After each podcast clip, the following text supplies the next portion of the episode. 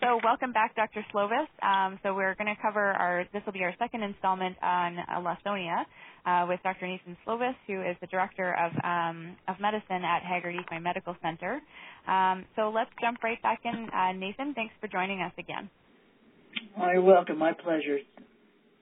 Okay, so um, so we had left off with some of the individual risk factors, and we went through um, some of the background on Lawsonia. So now we're going to talk about um, some of this, some of the uh, prevalence of, of in the United States. Um, do you know how prevalent Lawsonia infection is in the United States, and, and whether there are particular re- regions that are uh, higher risk? You know, I, I can't say too much on the entire United States, but in our area, in, in the uh, Midwest, Central Kentucky, you know, when um, Dr. Page was doing a study for his PhD, uh, he was seeing anywhere from 15 to 100 percent. You know, the farms could have animals that were exposed. Doesn't mean they're sick. It means they had titers. So, uh, you know, that's uh, that's pretty significant. And yeah. he couldn't find a difference between one farm and the other. Why one farm had it heavy and the other didn't? You know. Um, so that that's what you had. And just because you have a titer doesn't mean your animal's going to get sick. Just because you have a high titer, mm-hmm. as I said, doesn't mean they're going to get sick. It could be protective.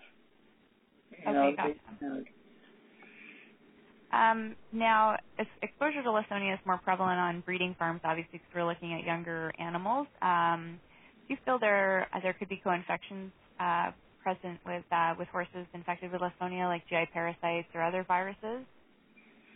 Yeah, it's an excellent question. Um, we were wondering that at one time. We were wondering if some sometime these animals, because when they would come on in, they would have high parasite counts. And then we started wondering, is Lawsonia attached to like the roundworm eggs, or, or was there more you know was there a mechanical vector involved?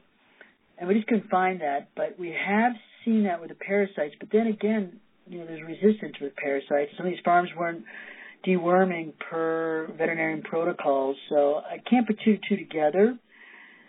But what I can say is that the animals that do get Lawsonia, it is not uncommon for them to get a secondary infection, uh, a bacterial pneumonia, because their immune system goes down because they lose all their a lot of their antibodies. Not all their antibodies, but they're secreting proteins in their feces or losing protein, they're lose antibody.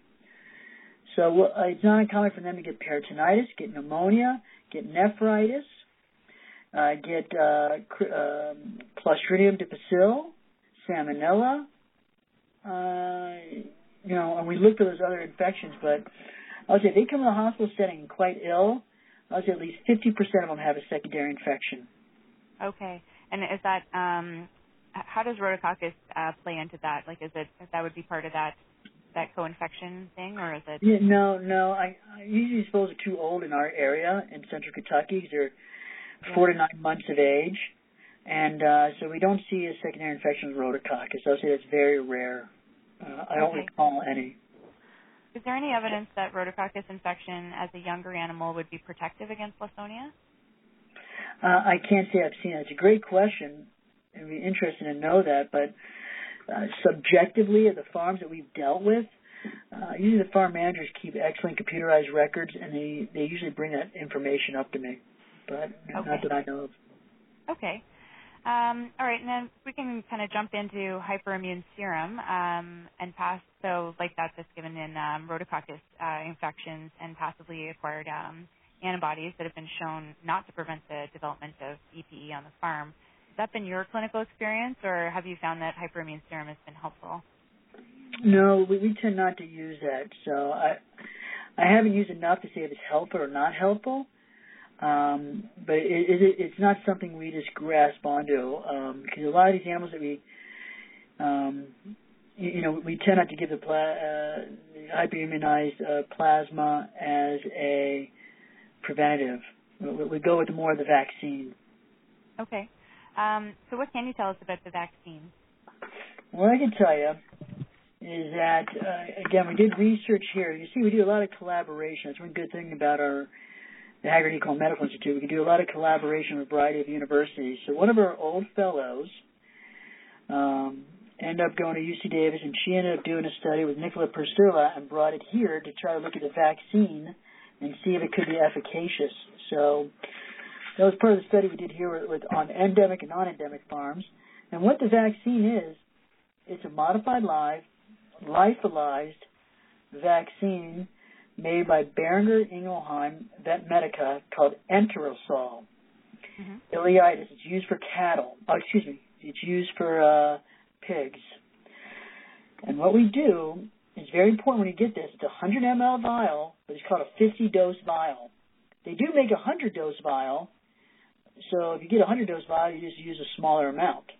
Mm-hmm. We take, but from uh, Nicola Pusterla's uh, research and what can mount a good immune response is actually giving it per rectum. Because your whole idea is an intracellular bacterium, you want to get a cellular immunity. What is a better way than giving it per rectum and getting a cellular immunity? So we'll do that. We usually do it, we start about a month before the known first case, clinical case, has occurred on that farm. So if it occurs in September, we start in August and then 30 days later, we give another booster per rectum. And I, I like to use the nasal applicator uh, tip, like we use for intranasal vaccines. Okay. Know, the one I like to use, this is me personally because they're soft. Because I've had some people go per rectum and they use these um, urinary catheters, small oh, animal, and, and sometimes they can scrape the mucosa. And we've had some perirectal abscesses, probably mm. uh, one every other year. And okay. you know, we, we do hundreds of foals. So it's not that often, but it's enough you need to just raise your eyebrow on and just be careful. Um, okay. It's safe. It's efficacious. It's efficacious. Efficacy seems to be excellent because I've done it on farms now. Oh boy, I would say since 2009. When before 2009, they would they would be they've lost million dollar foals. They used to have three or four foals come to the clinic each year, and now since they've been doing it since 2009, they've had zero cases. And I mean that's pretty good for now. We're going on. Uh, this is the seventh year and zero cases. So I think on that farm and other farms now, other farms have been doing it for longer. So that's good. Um, okay, and then the last question that I had for you is yearlings who have been diagnosed with um, proliferative enteropathy have been shown to bring lower uh, prices at yearling sales. Has this been your clinical experience, and do you see other lasting effects of the disease in affected horses? No, uh, that's an excellent question. Uh, Dr. Frazier, one of our uh, internal medicine specialists here, looked into that. Mm-hmm. She actually published a paper on that. And you're absolutely right. At the sales, they, they sell for less. But she did another study looking at race performance, and they race just as well as their uh, peers. So okay. well, it just seems to be the lag, you know, because they get it when they're, uh, you know, early on in life, malabsorption problems, and just didn't seem they can catch on up. Now, our naked eye may not be able to pick it on up, but apparently the guys that buy the horses can see a difference. Right. But once they race, I mean, we, we've had some excellent race horses that have had Lawsonia. Okay. All right, that's excellent. Is there any kind of long term? So you said there's not really a lot of lasting effects, but is there? So after they clear the clinical infection, they seem to they just catch up with their peers and they don't really look back from it. Is that kind of what Correct. you experienced? Correct. Yeah. Absolutely. Excellent. Okay. Well, thank you so much for joining us. Good. Well, excellent. I'm, I'm glad I was able to help on out.